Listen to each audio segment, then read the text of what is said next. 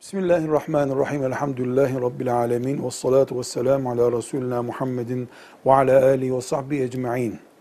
Bodybuilding denen vücut geliştirme sporu yapılabilir mi? Veya bu spor yapıldığında vakit israfı yapıldı sayılır mı?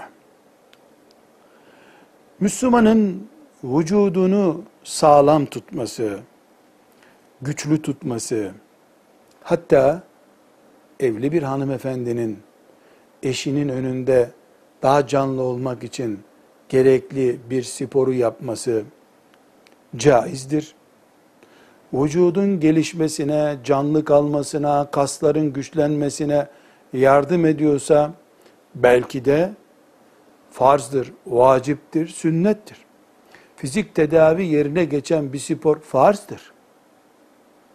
Dolayısıyla vücut geliştirme sporu sorulduğunda ne için yapıldığının cevabını ararız. Bu erkeklerin, kadınların vücutlarını birbirlerine teşhir edecekleri bir ortamda spor yarışması olsun, zevk olsun diye yapılıyorsa haramdır. Yapılamaz.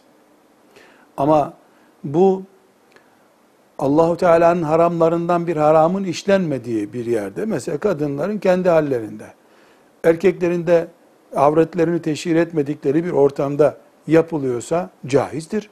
Belki de sünnettir, belki de vaciptir, farzdır bile denebilir. Dediğim gibi kas zayıflaması olan birisine doktor bunu tavsiye ettiği için yapıyorsa farz olmuş olur. Yani vücudunu sağlamlaştırmaya yardım etmiş olur.